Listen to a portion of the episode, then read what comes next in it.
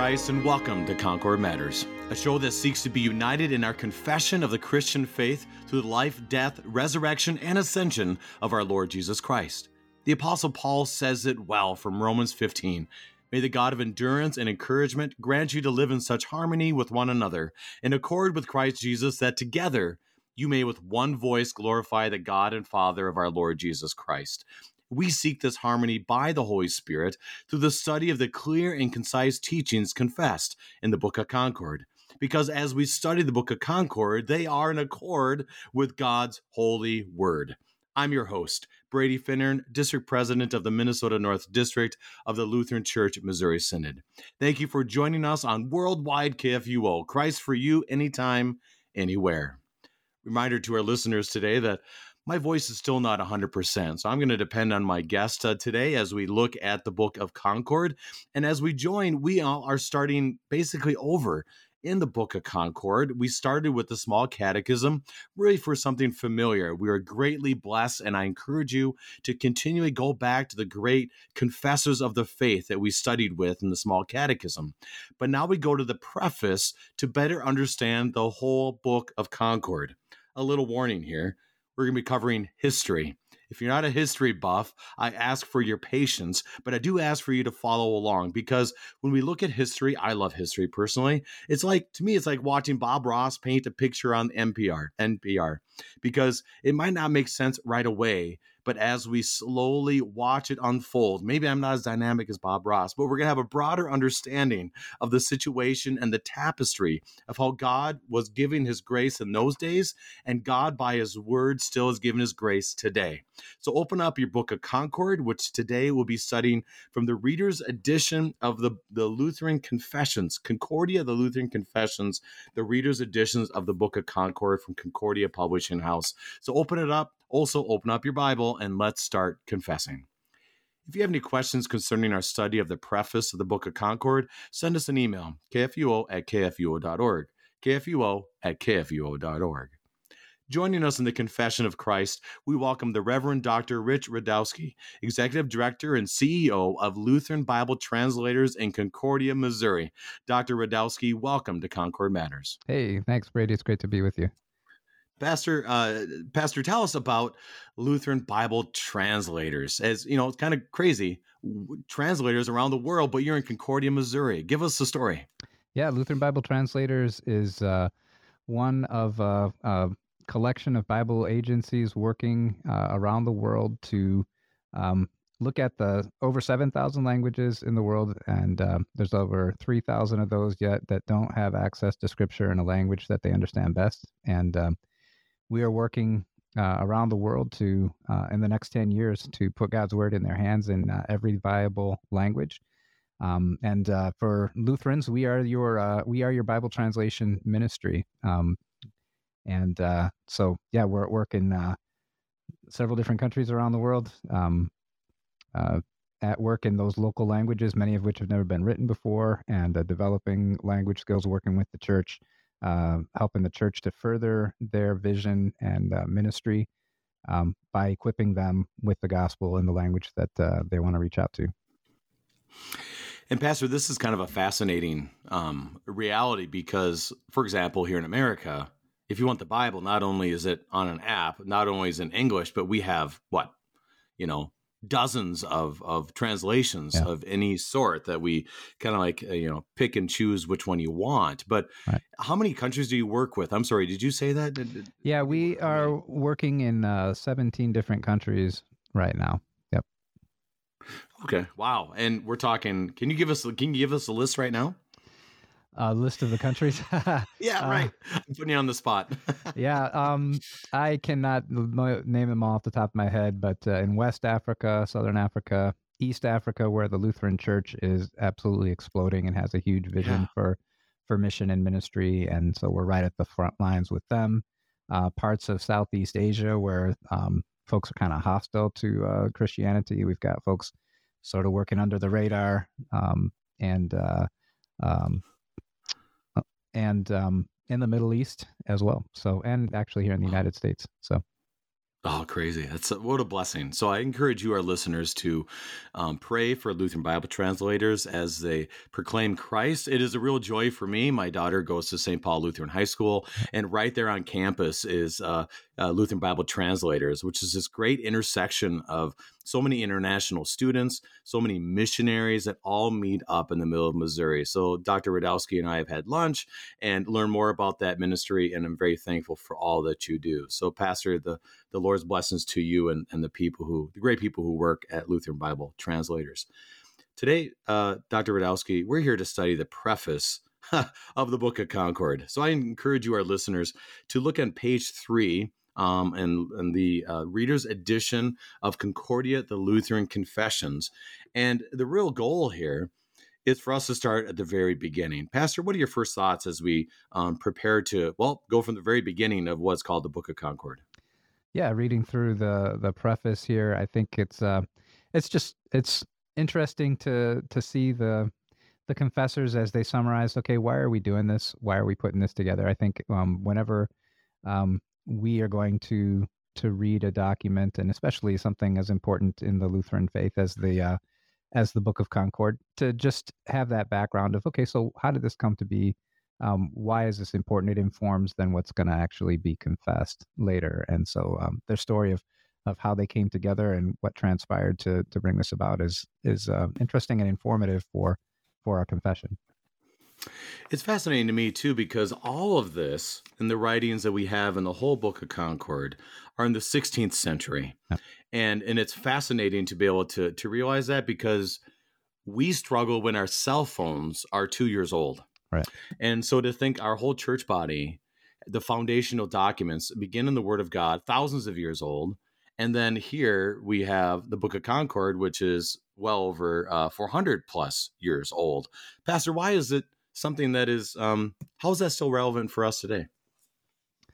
Well, I think that it really sets the stage for the importance of confession, and and while it is, you know, centuries old now, um, at the time of the preface was written, it was new, and um, there was a, a, new Bible translation. That's kind of a connection that really stood out to me. Is that here in the German language, just for a couple of generations, there's been access to the Word of God with clarity for the first time and uh, that created a, a season of um, questions and wrestling with what does the text really say here, and how does how does that inform our lives, and what do we believe, teach, and confess, and then um, the the relevant aspect is that that's something that never really goes away. That um, that there are questions, and God's word is there to wrestle with and to inform and, and give answers on that. And um, and the thing the Book of Concord really models well for us is um, that doesn't just happen uh, unattached and in this time only it's connected to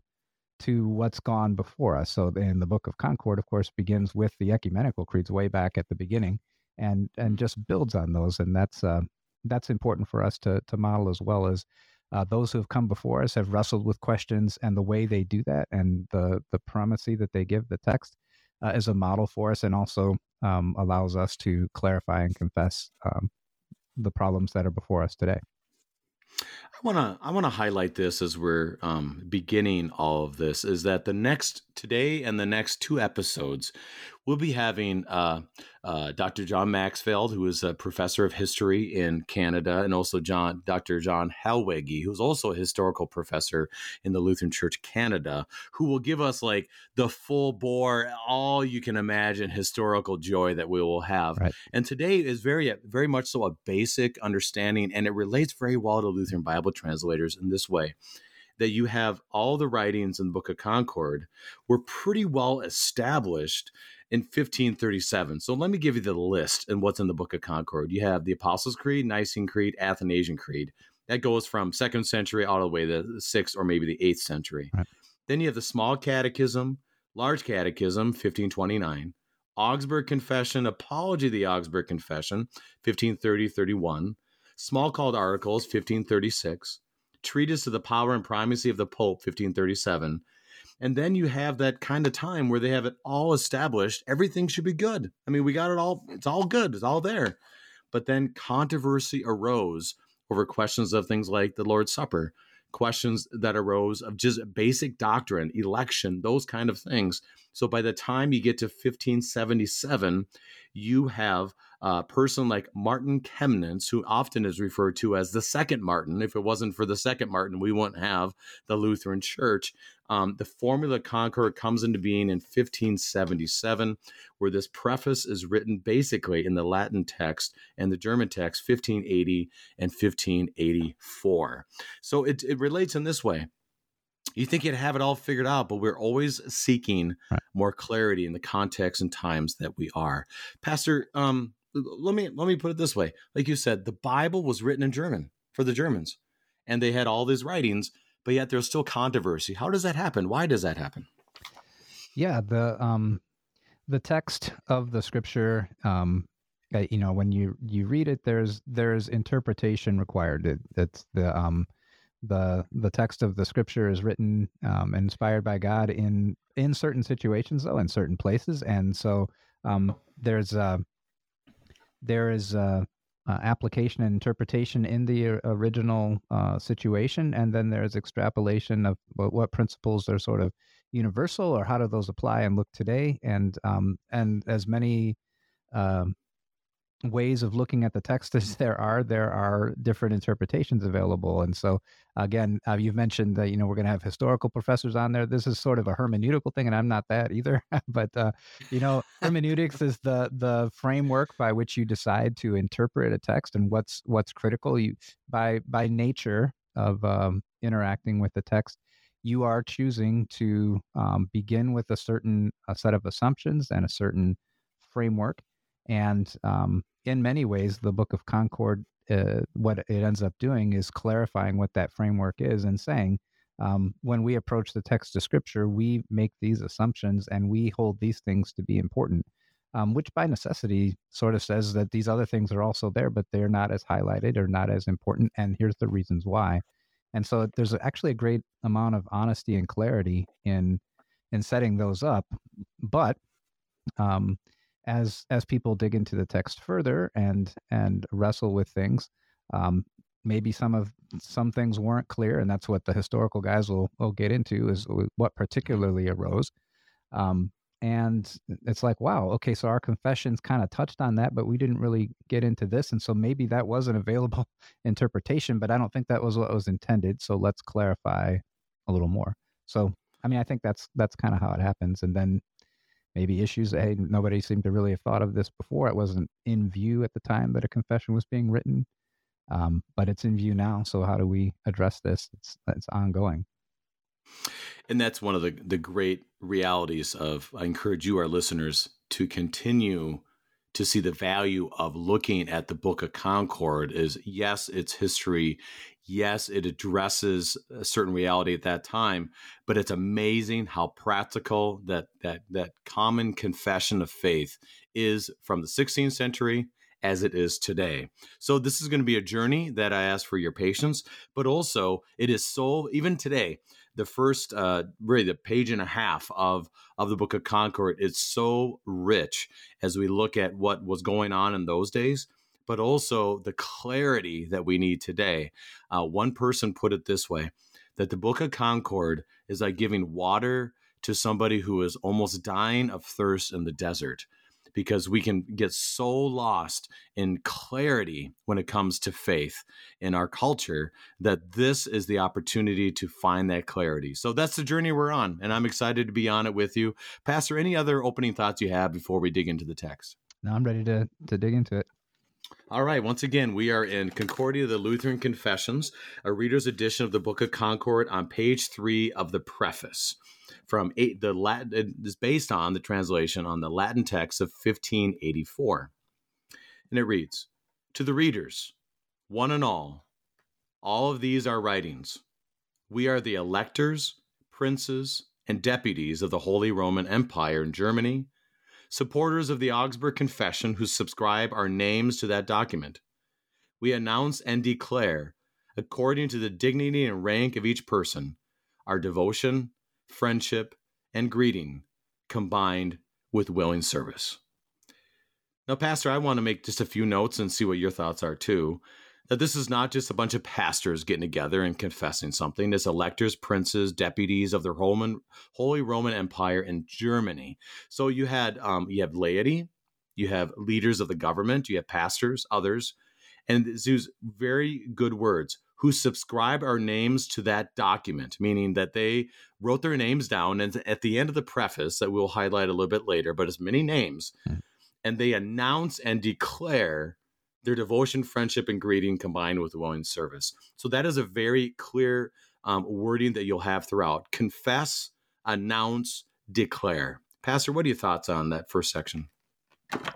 Yeah, the um, the clarity that uh, that they seek to bring is is just finds its foundation even from their first um, their first introductions here as we and I actually also love that they they say we're the folks that are responsible to see that these things are clear you know that when you mm. think about what a leader is in the biblical you know picture of a good leader it's someone who um, is in position of authority for the sake of the people over whom they they govern right and, and exercise authority. And so um, their willingness from the beginning to serve and say, um, we want to be sure this is clear, really serves the the needs of many people who um, can easily be um, brought astray by the lack of clarity and have questions. And those questions aren't just sort of well take it or leave it or it doesn't really matter too much. These are questions that ultimately can be questions of conscience and and uh, terrifying for folks. And so these guys say look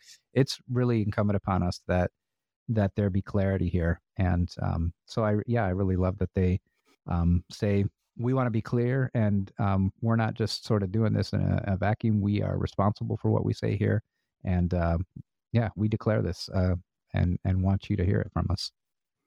I love how you brought up the conscience for for a clear conscience.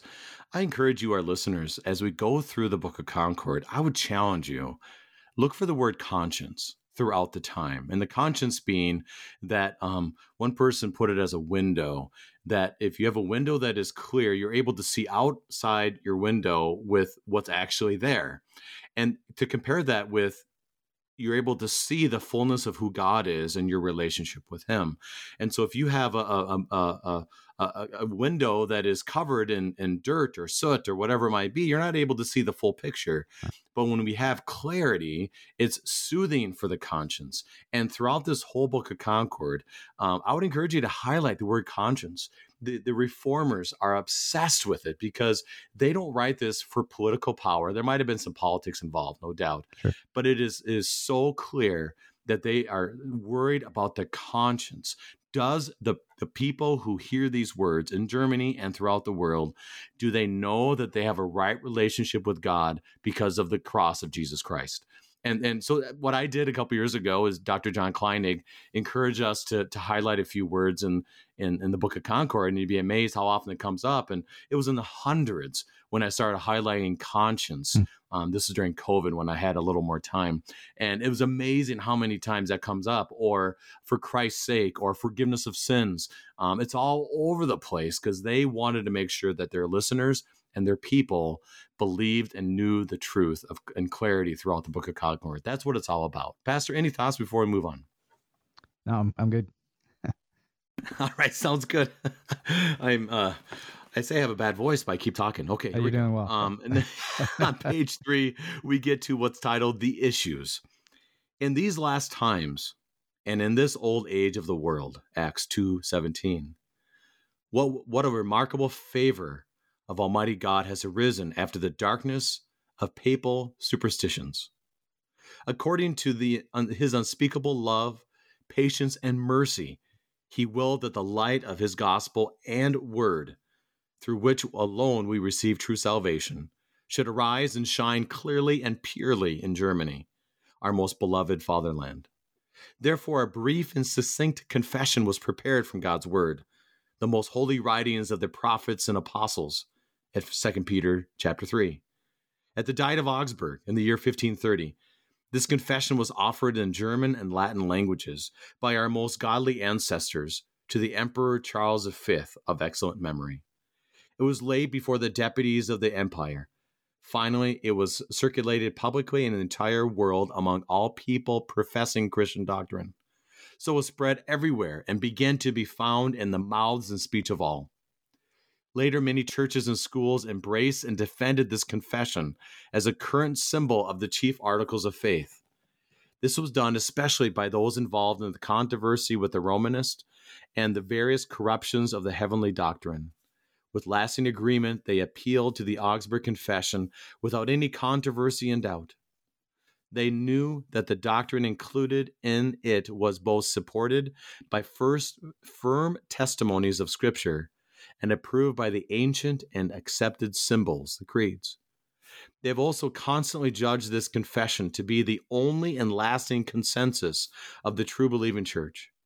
In the past, this consensus was defended against many heresies and errors. Now it is repeated. Pastor, there's some just beautiful language in this. How do you want to? Where do you want to start? Yeah, the the thing that uh, came to my mind first is in in uh, paragraph two, just the way they unfold. Um, that the remarkable favor of Almighty God has arisen after the darkness of papal superstition, meaning the Word of God in its clarity was brought to our people, and um, I just think of the the situations that I've seen in our work in Lutheran Bible translators. The situation I lived in, my family and I lived in Botswana, and and um, you know the church is already there, but the the language that the that the scriptures were brought to them in is a second or third language for folks, and that that allows room for a lot of um, you know extracurricular superstition type things to blend in or blend in mm-hmm. from prior belief it, just because the clarity is not there and um, how when the word of god comes into a language it just begins to remove that clarity. You know a few years ago um, uh, we have a uh, an annual bible translation sunday that we make materials available to the church and uh, a few years ago the author for our sermon was um, dr just from concordia theological seminary and uh, his sermon title was the building without the book and it talked about you know this this dynamic that can occur when you have church and you have religious activity, but it's not grounded in scripture. And it was just so so poignant for and you know, he talked about the the era of the church prior to the Reformation and how, you know, when when you're not grounded in scripture, um, there's a lot of other stuff that arises. And actually his original uh, references the the time of Josiah when they find the book of the law in the temple and they've been having ritual and all kinds of stuff going on for hundreds of years without the book, right? And mm. um, so that clarity that comes in is sort of the first thing this um, the clarity of the word of god came in and then a brief and succinct confession was prepared from god's word. That's then you know for the readers of the book of concord that's always something to to come back to is these confessions are not something just in their own right. They are only anything because they're from god's word. And um, so that but but you know as soon as the the word of god became available um, it was important to say um, there have been some uh, superstitions or some beliefs, and we want to address those things and clarify uh, what we believe here. And and um, yeah, the, just the language that they use for the the Augsburg Confession. Um, that this is the uh, the oh, where did it go here? They the these confessions to be the only and lasting consensus of the true believing church. So they really felt like you know when the Augsburg Confession and its apology, which just note that there was immediately an apology, so already clarification. Um, right. But uh, but you know that this confession really handled a lot of the issues and gave something to stand on and say um, this is this is what we believe that the Word of God teaches us because we have access to the Word of God now and can really wrestle with the issues that are set before us. And so um, yeah, you can see, um, and maybe this is as we go on to the next paragraphs, but there was sort of this era of this confession is really noteworthy and something to lean on and stand on. Um, and uh, the agreement and the unity that it brought about were remarkable and and really encouraging for the life of the church and and in that season um, paragraph four is going to get into okay so what happened next so i'll save it there but it's just an interesting yeah. dynamic of uh, of um, yeah, that the church had clarity and the Lord allowed that season of clarity and and really blessed it, and yet the Lord um, chooses sometimes to let it go a different direction. And we see this quite often, even in our world today, that that I call it American theology mm-hmm. can easily sneak in. For example, well, when when a baby dies, it becomes an angel, and you're like, okay, well, okay, let's go back to God's word. What does God's word have to say about this? And that's not what God's word has to say about when a child um, dies. Um, it's tragedy, and we want comfort, but we want that comfort always to be brought back to the cross, and that's the clarity um, that that the confessions bring. And like you're saying, there's a lot of papal superstitions, is what he calls it.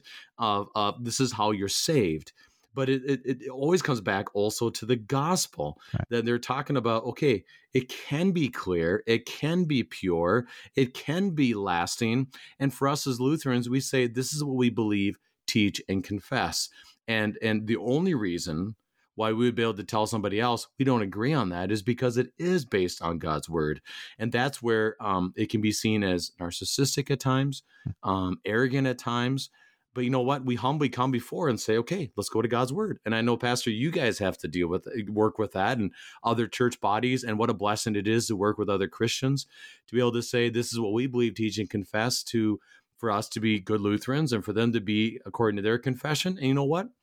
Maybe God's word um, will change some hearts and and change what we what what is there, but all of it's going to be always according to God's word. Uh, Pastor, you know what? We need to take our break though.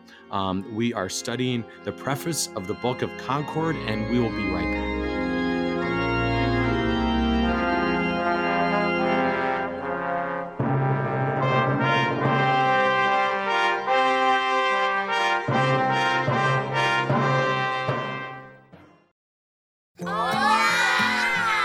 These are the voices of young Lutherans in Mexico City, children who are excited to learn more about their Savior, Jesus.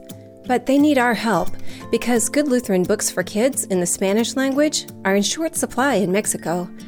To learn how you can help tell Spanish speaking kids everywhere about Jesus in a language they can understand, go to the Lutheran Heritage Foundation website at lhfmissions.org forward slash Juan 316.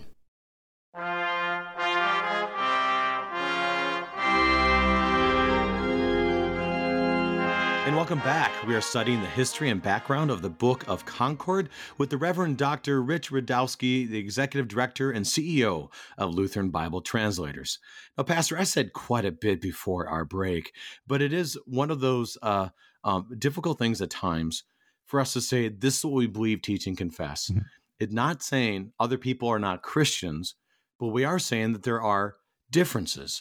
And so, Pastor, uh, you as Lutheran Bible translators and your work as a pastor, you you know that there's times where we can work together with other Christians and say that yes, we we are united in this, but also we are able to say we don't believe the same as you based on what we believe, teach, and confess. Pastor, that that can be kind of a tough tension. Any thoughts you have in in your work and what you've seen in the church? Yeah, it definitely uh, it definitely can be, especially when your ministry is focused on um, making the Word of God available in a community that's never had access to the Word of God. And the reason, as Lutherans, that we're so passionate about that is because we believe that the Word of God is going to be foundational to any clear confession and understanding um, that may exist. And um, and so, um, you know, working with other Christians in the area of other different backgrounds um, is critical. And and we you know set up um, and boundaries and, and relationships for working saying you know the the scripture that's being translated is uh, there are certain translation principles and methods that need to be applied and and um, you know we are uh, not to uh, insert interpretation into the the uh, the translation itself. There are plenty of things and as lutherans this is core to who we are that hey god's word um, has things that uh, don't have as clear an answer as we might want, or the interpretation has several available interpretations, and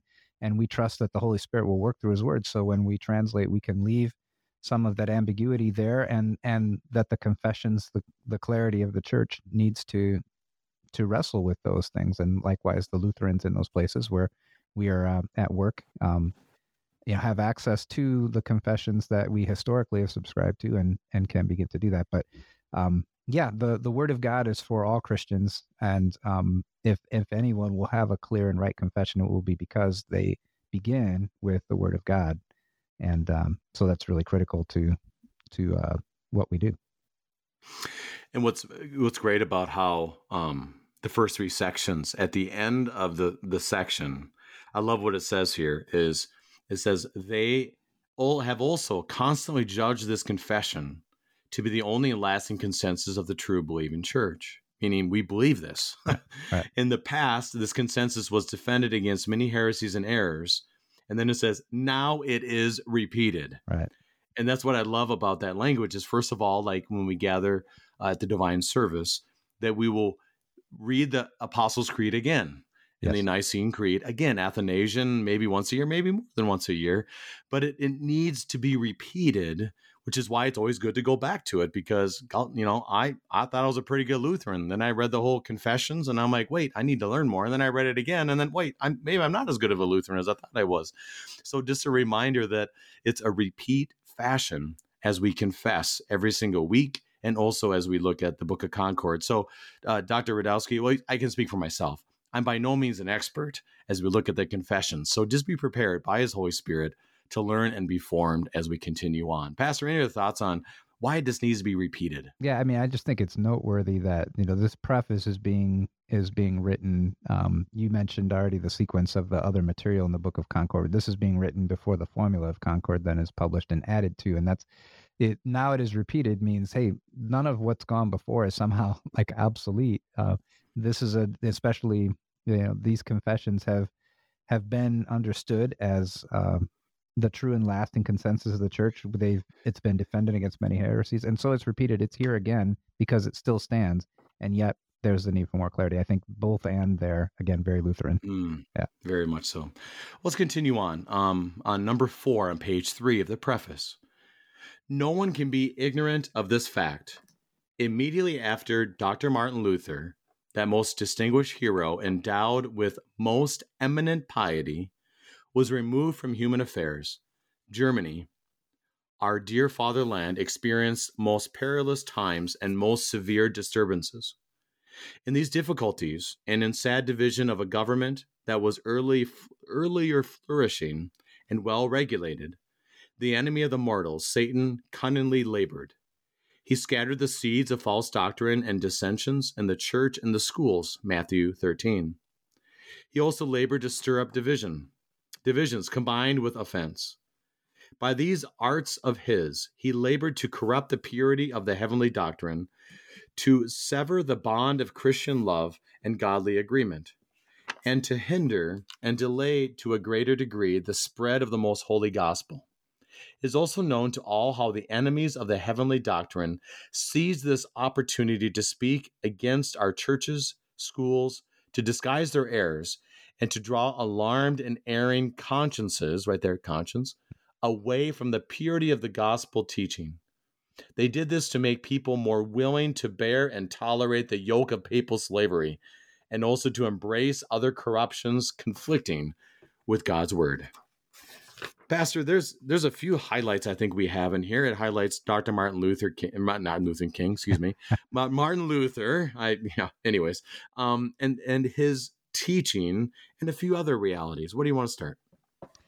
Yeah, first, uh, just uh, I guess because of uh, my own immediate context here, our uh, our staff and missionaries and Lutheran Bible translators just finished uh, in our devotion study of Galatians, and it just it's so it's so similar, right? That um, a clear confession was made, and yet uh, an opportunity for dissension arises. Satan comes in, and and uh, you know don't lose sight of the the fact that uh, Satan will always find the pressure point and the opening to stir discord, confusion, and to trouble consciences, and that was happening in Galatia. Nothing new. It's happening here uh, in the time after Luther as well, and and again um, the historical folks you're going to have on in the in upcoming episodes really can dig into this. But I was just doing a little looking at it, and you know, the first disruption is just within the same year that Luther died. It's like the Lord had sort of held it back and then and then let it in for some reason, and um, and that uh, that division and discord uh, really gave the opportunity for for Satan to to do his work. And there's so many places in the confessions where um, uh, you, you, know pretty overtly uh, the confessors will mention the role of satan in all this i think particularly like in the the large catechism on the third commandment um, where luther says uh, i'm you know i'm paraphrasing here but you know if you don't think you need to be uh, in a place to hear the word of god um, if you think you've heard it all before let me tell you that your enemy Satan does not rest in looking for a way to find a place, to find a, a, a way in to cause discord and disruption. He will do it, and the only way you can prevent that is to be in the Word and clarifying. And so, um, uh, yeah, the the um, the opportunity arose, and uh, lots of folks came in with different ideas or saying they were going to clarify again. Which again is just like Galatians, right? It was like um, you've heard this new thing, but we're here to tell you it's actually kind of back to the old way here. If you really want to be uh, sure mm-hmm. uh, that it's it's how it was before, this what you think is new and and freeing is not really the way. And uh, there's no new tricks for Satan. and that's where it's so important as you are listeners as we go through this is continuously the reformers and the confessors are referencing the work of the devil because often we kind of blame ourselves, um, our sinful flesh, other people, sure. the government, or whoever it might be, when they always go back to that source. I was reading the Large Catechism this morning on the sacrament of the altar, and it just speaks about how how the devil, you know, really wants you to get messed up about what the body and blood of Christ is. And it says this this is on page 440 on the large catechism at the end of the, the sacrament of the altar. Now, what is the devil? Nothing other than what the scripture tells us. He's a liar, a murderer. He's a liar to lead hearts astray from God's word and to blind it. So you cannot so that you cannot feel distress or come to Christ.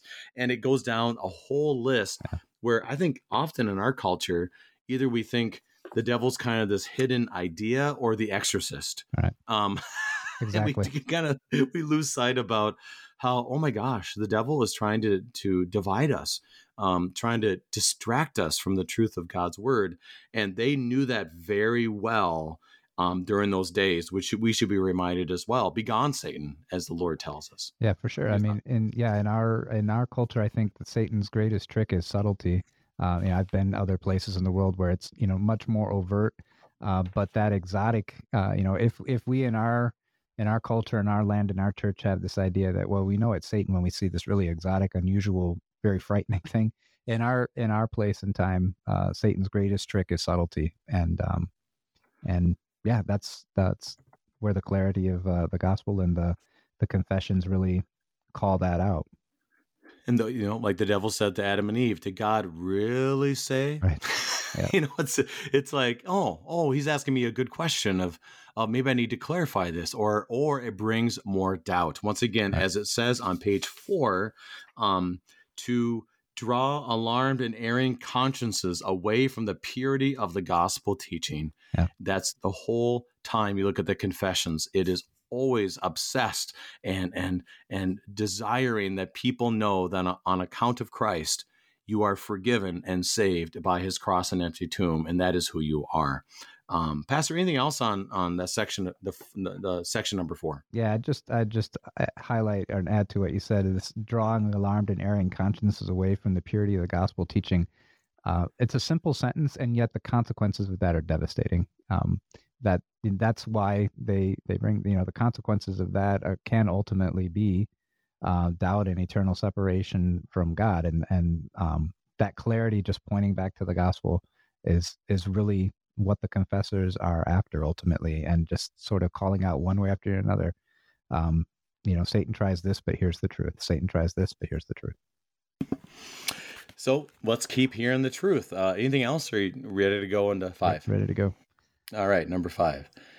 We conclude that nothing more agreeable could happen or should be sought more eagerly and prayerfully from Almighty God than the following A.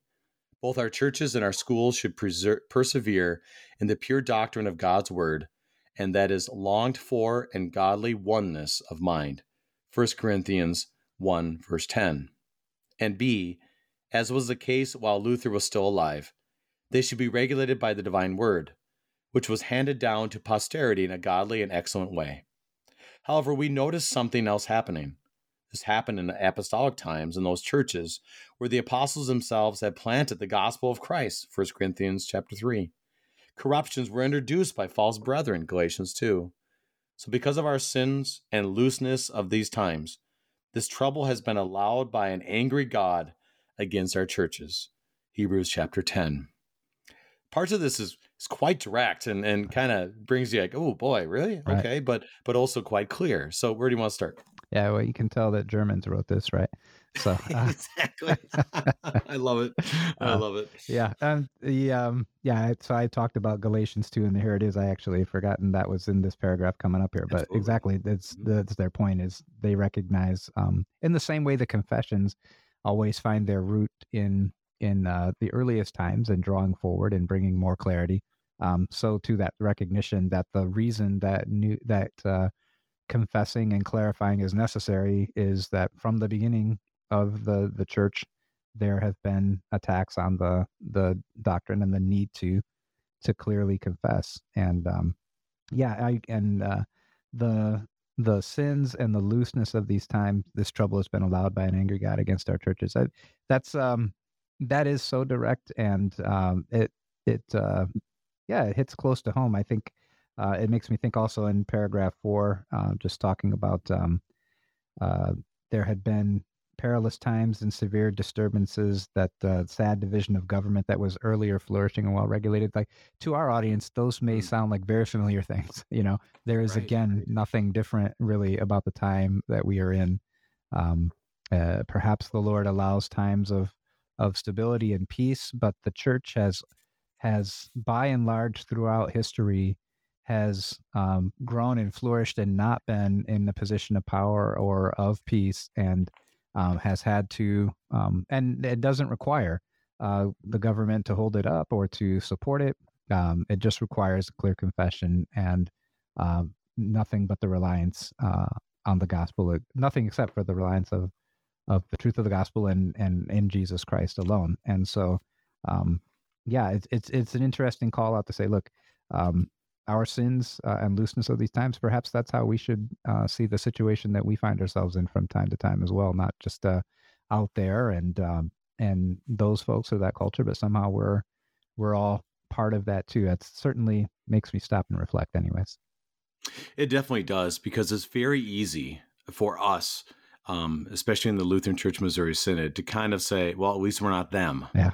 You know, we're not we're not confessing that, as opposed to really looking upon ourselves. Where have we maybe been loose in some of our doctrines? Where do we need to be more clear? And that definitely brings me to my knees, um, especially my current job as district president, but just in my daily life and and and loving and caring for my bride and, and my children and teaching them the faith is where do I need to be more clear where scripture is very clear? Where do I need to be more focused on Christ where scripture is not as clear? And and where is God leading us to clarify and to proclaim just like they did in the 16th century?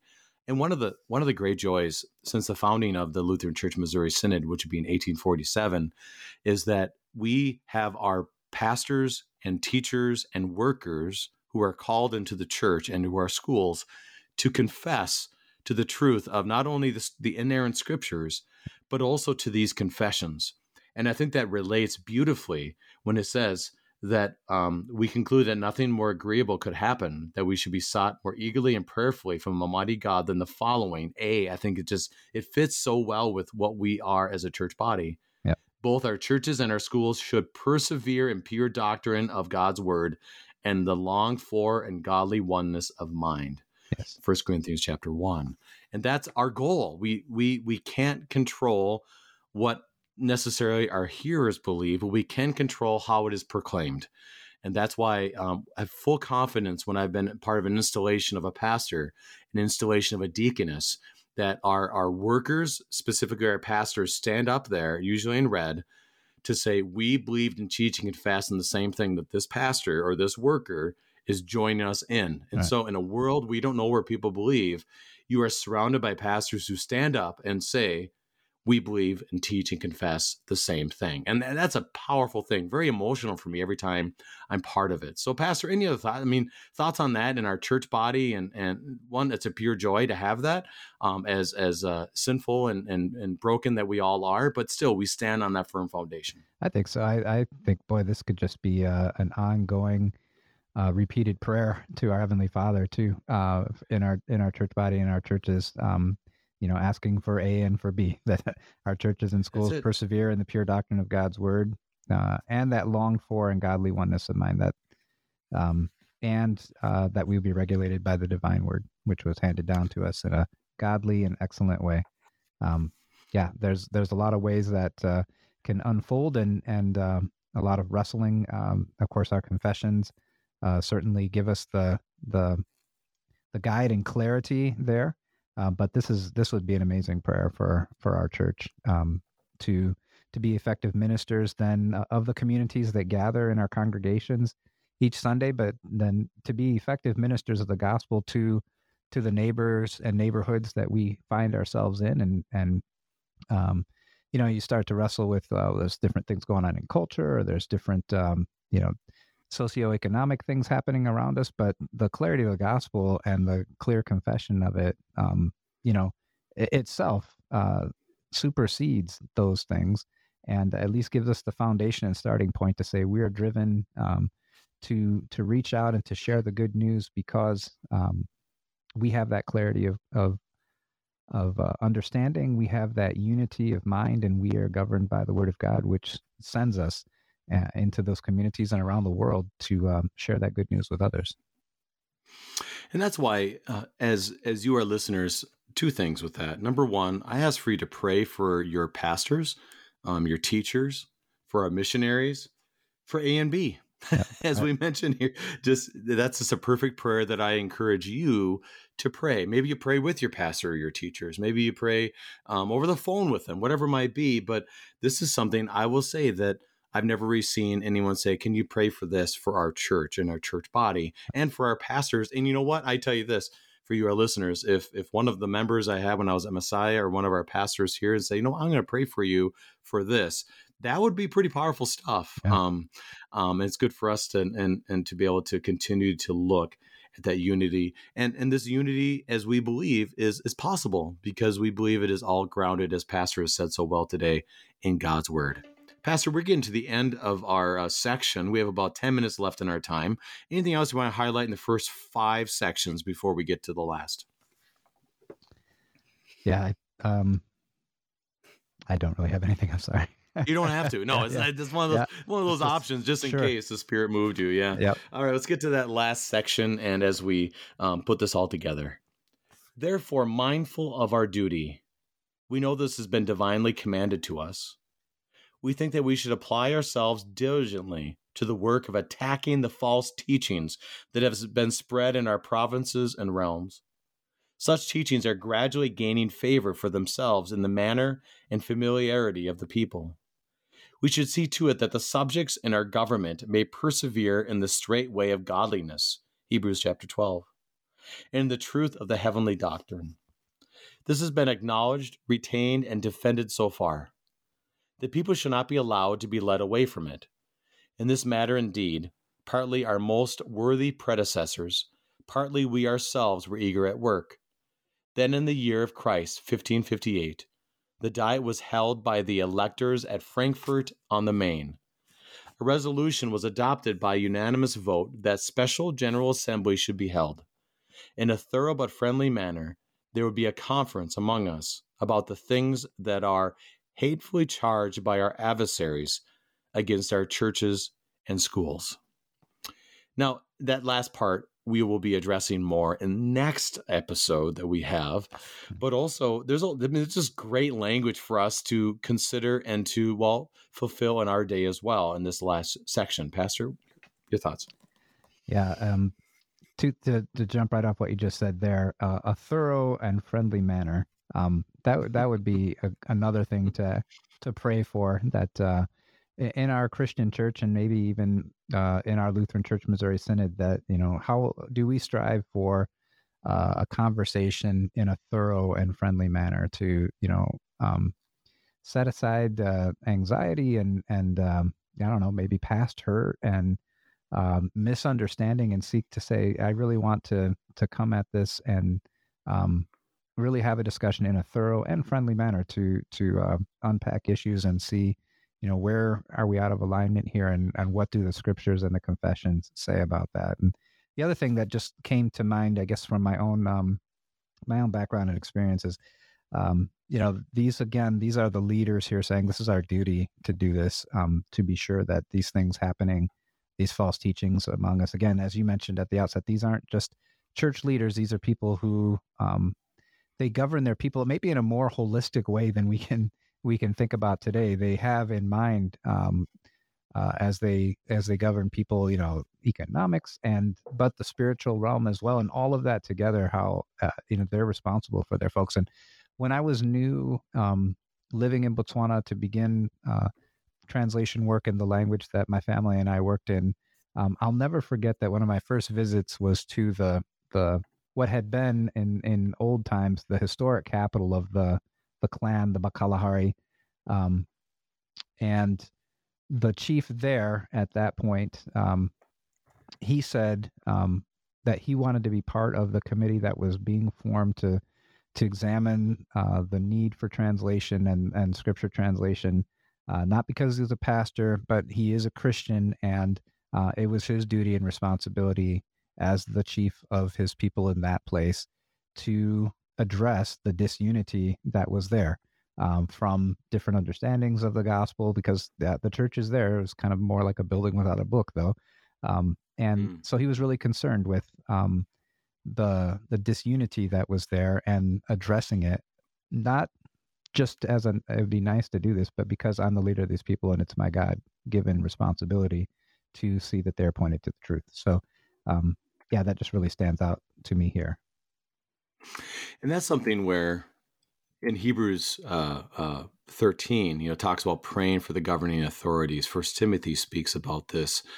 Is it is very hard for us to be able to conceptualize just what you experienced. Yeah. That had to be kind of crazy for you to hear that. Like, wait, don't you know church and state, right? or something, yeah. you know, because we're so used to those distinctions. Right. Well, also, our our government leaders should be leading in a godly way, and and that unity when there's disunity within the church that that that what we're hearing here is that one they saw that as part of their responsibility right.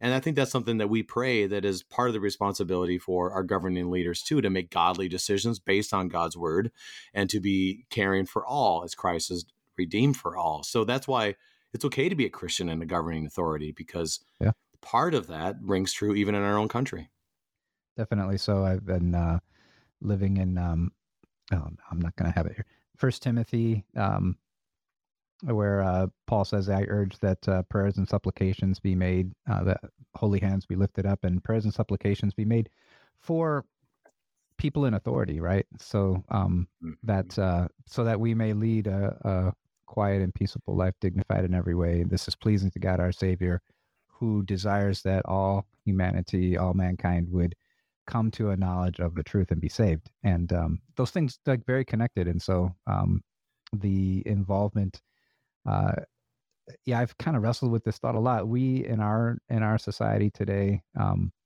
live in a, a place where we can participate in our government and in a way that you know throughout most of history, even in the world today, most people can't. And so.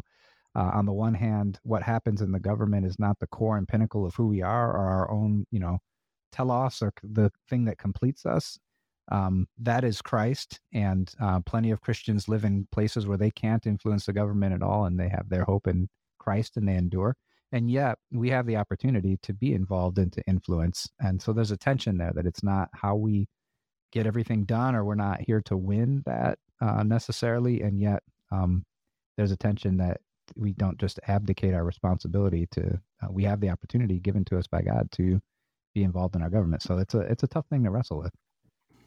And I would encourage our, our listeners as we continue this study that none of this happens in a vacuum, like, like, like Pastor said before. That the relationship of the government and the church is significantly different than what we experience here yeah. in America. So just keep that in mind. We'll learn more about that in the next couple of episodes. So just keep that in your hermeneutical uh, translation as we look through everything to, in, our, in the Book of Concord, and and also the beauty, the benefit of seeing the godly leaders that were there then, and for us to pray for our leaders also today. So uh, may the Lord lead us on that. Pastor, we have about a minute left in our time.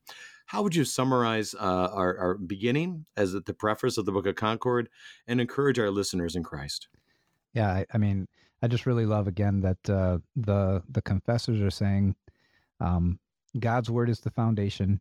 Um, we've been to a point where we've had clarity, and yet um, we recognize that uh, that clarity is always called into question, and and the work and, the opportunity and the joy we have is to clarify, and and to be clear and to confess. And we in this era have the collected works of those who have come before us and how they wrestled with us for us to have that deep and clear understanding, but also for us to be confessing today and being clear today in uh, many questions. I think what I love about the confessions is you dig in and find um, maybe the questions aren't quite the same, but the underlying root is, and there's already a, a pathway there. Um, and it can inform how we confess clearly today as well. Well, may the Lord grant it. The Reverend Dr. Rich Rudowske, Executive Director and CEO of Lutheran Bible Translators in Concordia, Missouri, giving us God's Word from the preface of the Book of Concord. Dr. Rudowske, thank you for your faithful teaching on Concord Matters. Thank you. It was a lot of fun. Appreciate it. I, am your host, Pastor Brady Finnern. Thank you for joining us, and the Lord keep you safe in the palm of his hand.